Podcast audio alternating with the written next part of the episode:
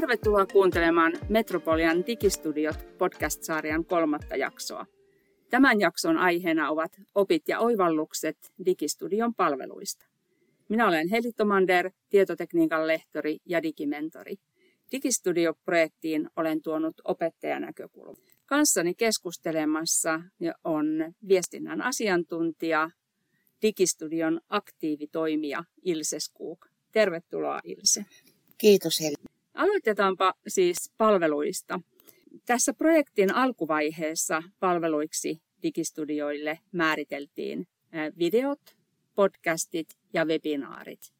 Projektin aikana kuitenkin palvelut on täsmentyneet niin, että käytännössä tällä hetkellä ne ovat olleet podcastien ja videoiden tekemistä ja sitten lisäksi Myllypuron isossa studiossa voidaan tehdä johdon tiedotustilaisuuksia.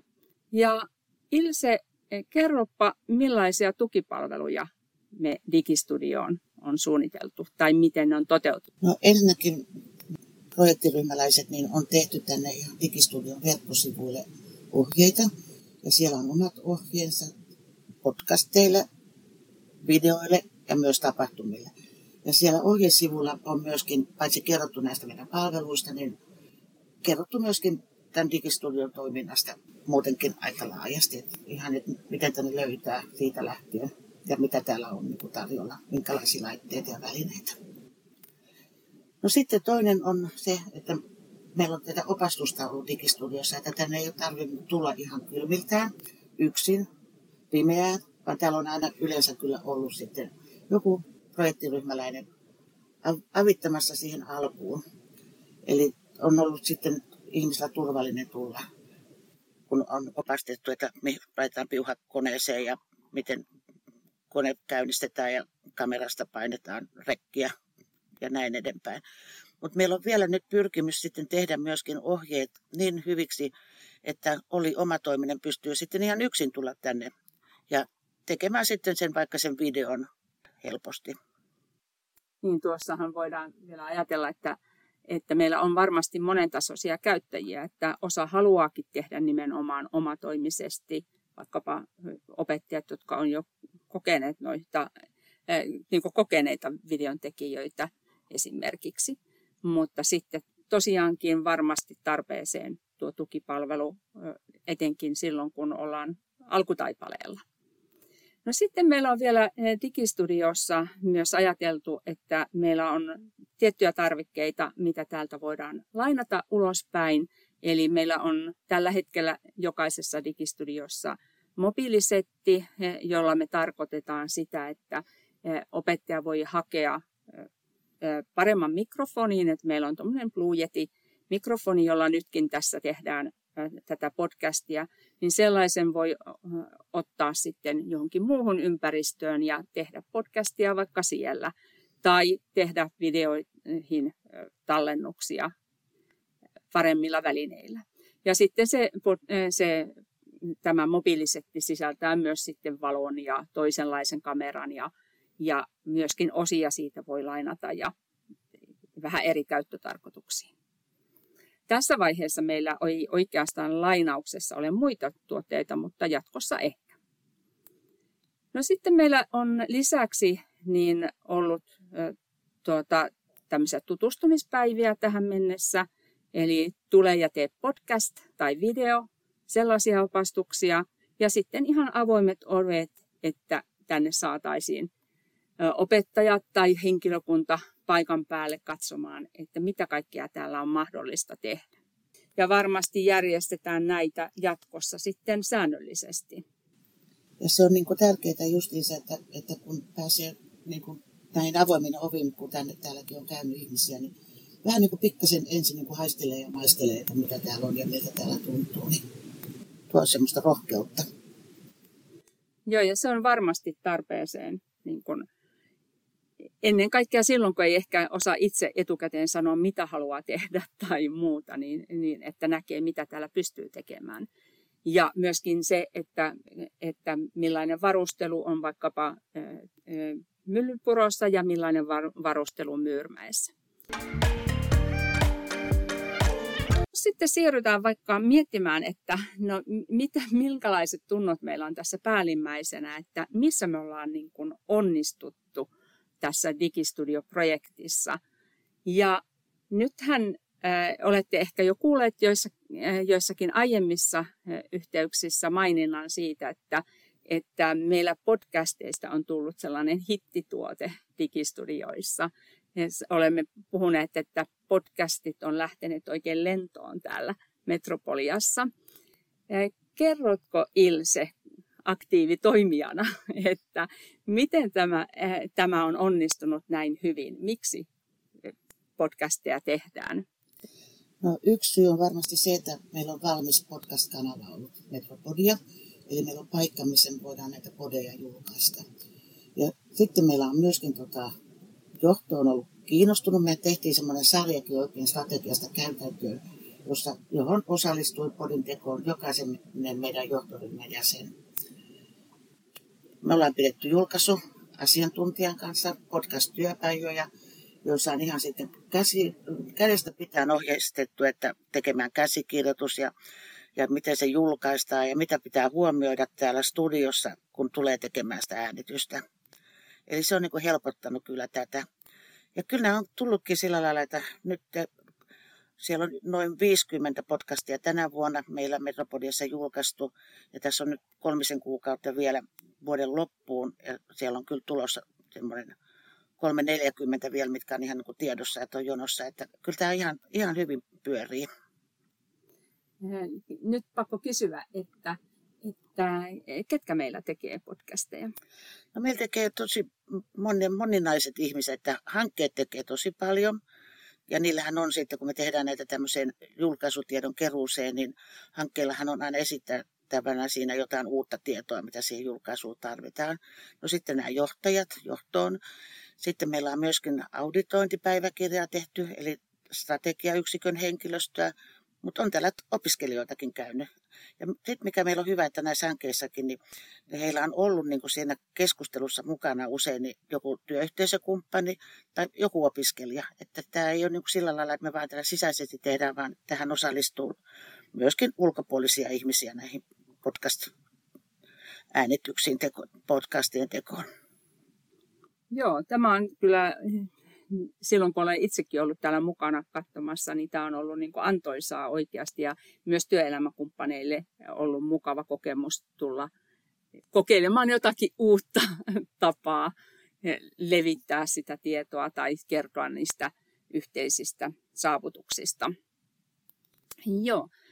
Tuota, me varmaan alussa ajateltiin, että videot olisi ehkä semmoinen ensisijainen tuote täällä Digistudioissa, mutta käytännössä siis me ollaan hyvin paljon tehty näitä podcasteja. Ja sitten varmaan, kun ollaan itse mietitty sitä, että, että miksi, miten ne on niin kuin lähteneet niin hienosti nousuun nuo podcastit, että ihmiset haluaa tehdä niitä, niin ollaan huomattu tosiaan se, että että siinä oikeastaan on aika matala kynnys aloittaa. Siitähän tästä vielä, kun mietitään, miksi, miksi nämä on olleet niin, kuin niin suosittuja nämä, nämä podcastit, miksi ihmiset innolla tulevat tekemään, niin varmaan yksi asia on myöskin se, että, että tarvitaan niin vähän laitteita tai välineitä tähän tekemiseen. Eli riittää, että opettaja tai henkilökunnan jäsen tulee oman kannettavansa kanssa, käyttää täällä yhtä mikrofonia, jonka saa yhdellä piuhalla yhdistettyä, ja sitten editoinnissa käytetään sitten yhtä tiettyä sovellusta tai jotakin muuta tietysti voi käyttää myös, mutta näillä kolmella asialla niin kuin pääsee liikkeelle. Millaista tukea käyttäjä on saanut esimerkiksi sinulta podcastien tekemiseen täällä Digistudion puolella? No, mä olen kyllä aika paljon ollut auttamassa. Että tietysti näillä hankkeilla voi olla, että, että kun heillä on rahaa, niin he on ehkä tehneet niin, että he on täällä äänittäneet ja sitten sen editoinnin. Ja tehneetkin niin, että sitten vielä ulkopuolisella hoitaneet sen editoinnin. Mutta meillä on aika paljon nyt niin kuin johtoryhmän jäsenet tehneet podcasteja ja niissä mä olen kyllä ollut ihan alusta sitten asti. Eli tehnyt sen äänityksen ja sitten editoinut ja tehnyt julkaisun. Eli ollut täällä niin kuin vastassa, kun ihmisiä tulee.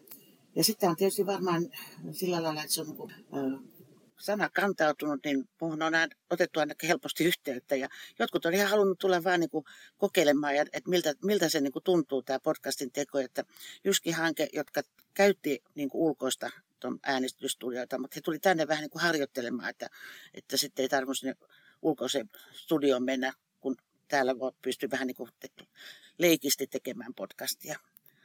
Ja kyllähän minun täytyy sanoa, että sitten mä näihin johdonpodeihin, niin on tosi paljon kyllä sitten niin kuin ollut siinä tukena ja auttamassa. Mutta kyllä täällä sitten on ihmisiä myös, jotka on ihan itsekin tässä tehneet. Mutta joka tapauksessa olen ollut vastassa, että, että näyttänyt, että miten, mihin se piuha laitetaan ja mitä pitää huomioida ihan siinä tilanteessa, että et, ettei niin kuin kolistele eikä mekastele ja, ja että tämmöiset ihan tämmöiset yksinkertaiset asiat huomioimaan, että mitä nyt ei tule miettineeksi. Ja myös tekijät, kun alkaa podcastia tekemään, että sen esittelee ensin itsensä eikä vaan heti ala lähde niin kuin asiaan, niin tämmöiset, tämmöiset pikkujutut. Äh, mutta sittenhän meitä lisäksi tietysti tässä projektivaiheessa on ollut niin kuin useampi henkilökin välillä ollaan vuoroteltu sitä, että tosiaankin olisi joku auttamassa, kun aloitetaan tätä tekemistä. Sitten meillä, niin kuin, tai ehkä, lähtö, ehkä on hyvä mainita, että lähtökohtaisestihan me ollaan ajateltu, että jos meillä niin kuin vaikka yksittäinen opettaja tekee podcastia, niin hän ehkä itse editoi sitä toki tuettuna, mutta näin ollaan ajateltu. Mutta sitten meillä tosiaankin osittain käytetään myös ulkopuolisia palveluita, niin kuka näitä käyttää tai mikä sen hyöty nyt olisi? No hankkeet, koska he on budjetoinut siihen rahaa, niin he, he voi käyttää sitä ja käyttääkin. Ja mä olen sitten antanut jotain firmoja kyllä niin kuin kertonut, että mitä, missä hinnoista siinä liikutaan ja mitä niin kuin tämmöisiä editointiyrityksiä on olemassa. Ja hankkeethan yleensä sitten tekee niitä kilpailuttaa sitten ja valitsee jonkun, jonkun sitten editoijan. Ja sitten meillähän tuo Audacity-ohjelma, mitä me käytetään, niin meillä on, siihenhän on tosi hyviä ohjeistuksia jyytyyttä pullollaan, niin sillä pystyy kyllä niin kuin sitten ihan se Olli omatoiminenkin tekemään se editoinnin itse. Aikaahan siihen tietysti vie. Hmm. Äh, mutta sitten tuo äh, noiden tekstivastineiden kanssa, äh, kanssa olet varmaan myöskin käyttänyt niitä ulkopuolisia palveluita, eli litterointien kanssa. Niin. Joo, mä olen ja tota, mä olen muutamalta yritykseltä kysynyt niin ne hintatiedot ja sitten mä oon valittu yksi, joka, jolla mä nämä johdon ja nämä editoinnit, koska mäkin teen näitä aika paljon, niin tota, mä en ehtisi millään niin itse alkaa tekemään sitä litterointia, niin litterointia ja editointia. Mutta tuossahan on Wordilläkin on ihan hyvä sanelutyökalu, jolla mä luulen, että moni tekee niin kuin sillä ihan sitä litterointia, että onnistuu siinä silleenkin.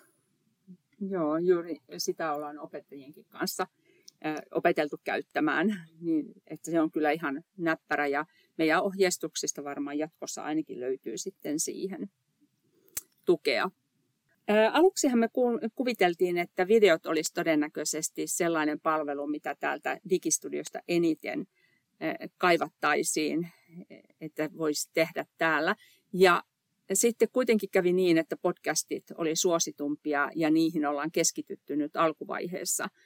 Ja kuitenkin te olette viestinnän puolella tehneet videoita. Ja sitten taas opetuspuolella ehkä täällä Digistudion tiloissa on tehty vähemmän videoita. Niin kerrotko, että miten niin kuin viestinnän asioissa tai tiedottamisessa on hyödynnetty? No, meillä on ollut ihan sitten näitä johdon tervehdyksiä, että lukukauden alussa niin meillä tota, jatkuvan oppimisen johtaja tekee tämmöiset tervehdysvideot ja meillä on rehtori tehnyt tervehdyksiä tämmöisiä niin kuin tavallaan lukuvuoden avajaisista videotervehdyksen.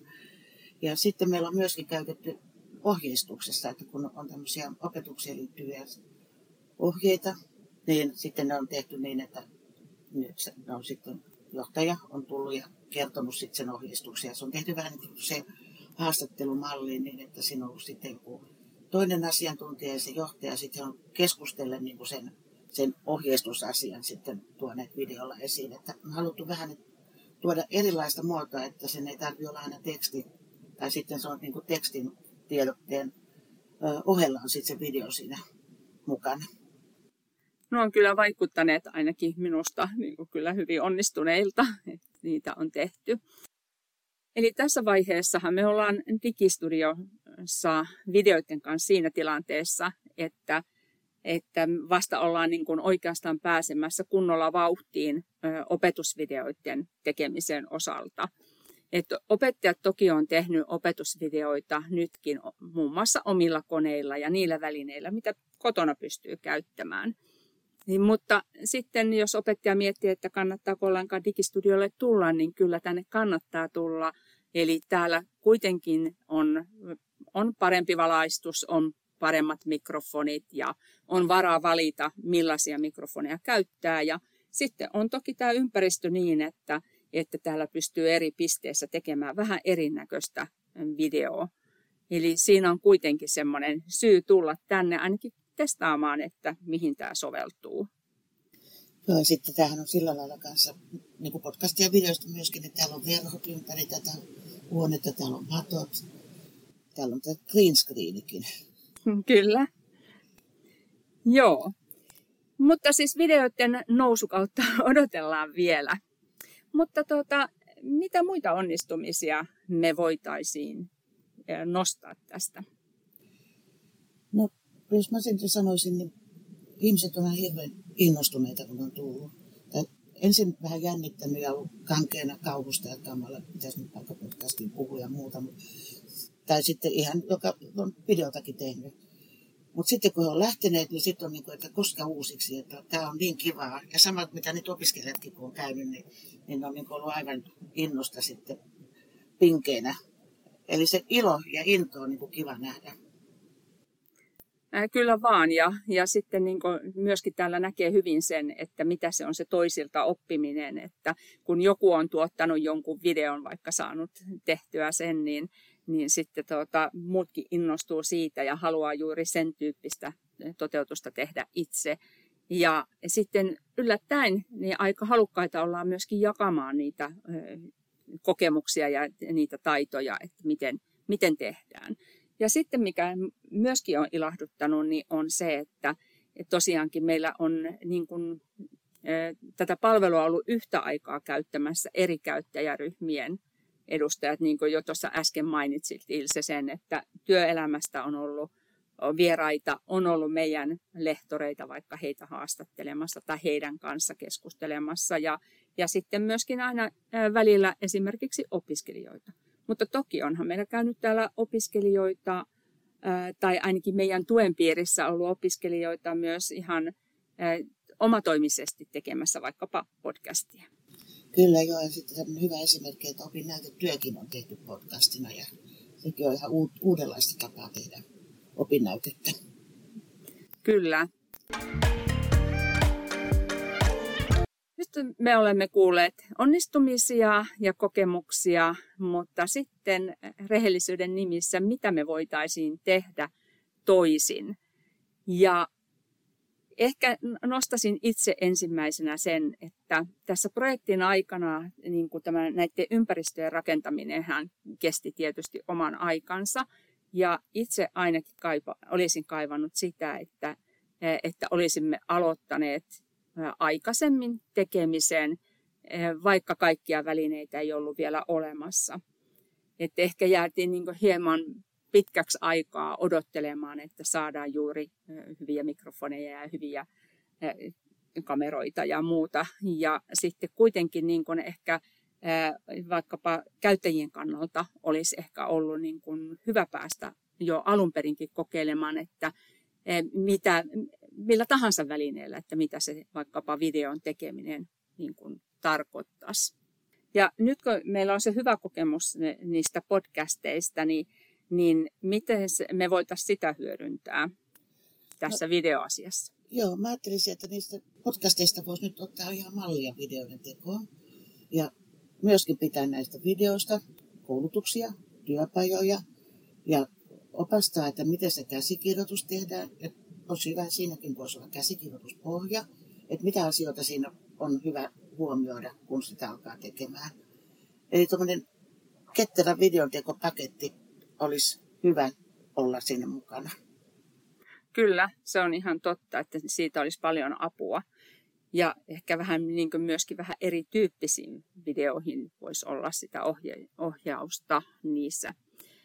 Ja sitten tuosta, niin kuin mikä tätä, tuot, mitä olisi voinut, mitä tekisin tosiaan toisin, niin on varmaan se, että, että ehkä meidän olisi kannattanut jo alun perin jotenkin miettiä, että minkä tyyppisiä videoita täällä Digistudiossa niin kuin voi tehdä. Me oltiin hyvin avoimia niille käyttäjien toiveille ja, ja varmasti niin kuin pystytään erilaisia toiveita huomioimaan jatkossakin, mutta se semmoinen valtavirta olisi pitänyt saada tyypitettyä niin, että, että se on valmis palveluvalikoima, että mä teen jotakin tiettyä tyyppiä näistä videoista, ihan kuin hampurilaisvalikoima, että sä katot sitä karttaa ja sanot, että mä haluan tehdä tuon tyyppisen videon itse.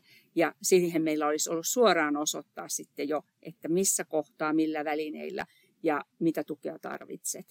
Niin se olisi varmasti auttanut, että, että meillähän tehdään niin kuin erityyppisiä, että joku haluaa tehdä sitä puhuvaa päätä tai puhuvaa päätä vähän erinäköisenä, tai sitten haluaa, joku haluaa tehdä edelleenkin täälläkin vaikka niitä PowerPointin avulla niitä videoita, tai sitten meillä on täällä ihmisiä haastattelussa, sitä kuvataan, tai paneelikeskustelua, tai green screenin kanssa, että, että näistä niin kuin tietyt tyypit ja sitten siitä pitäisi päästä valitsemaan.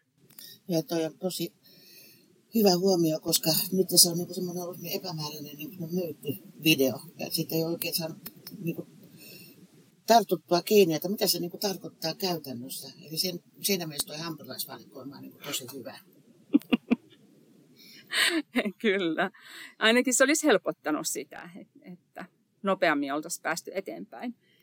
Mutta sitten nyt, kun projekti on ohi, niin, niin paljon varmaan puhututtaa tuo tuen järjestäminen tänne Digistudioon. Mitä sä siitä ajattelit?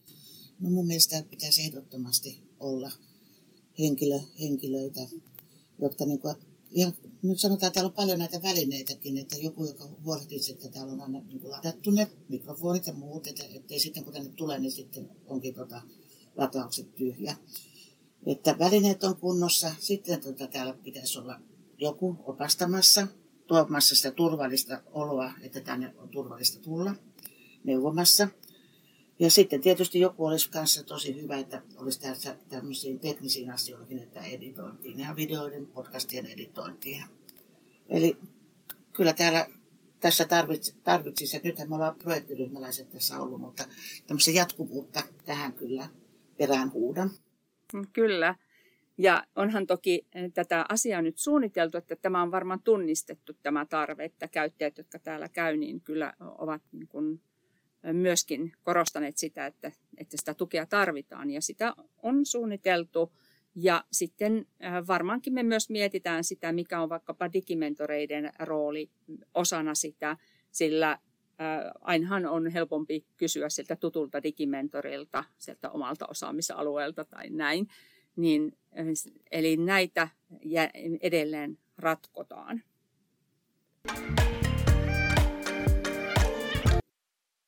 Tässä lopuksi haluaisin Ilse kysyä sinulta, että mikä olisi joku oma oivalluksesi tästä Digistudio-projektista, minkä haluaisit muille jakaa?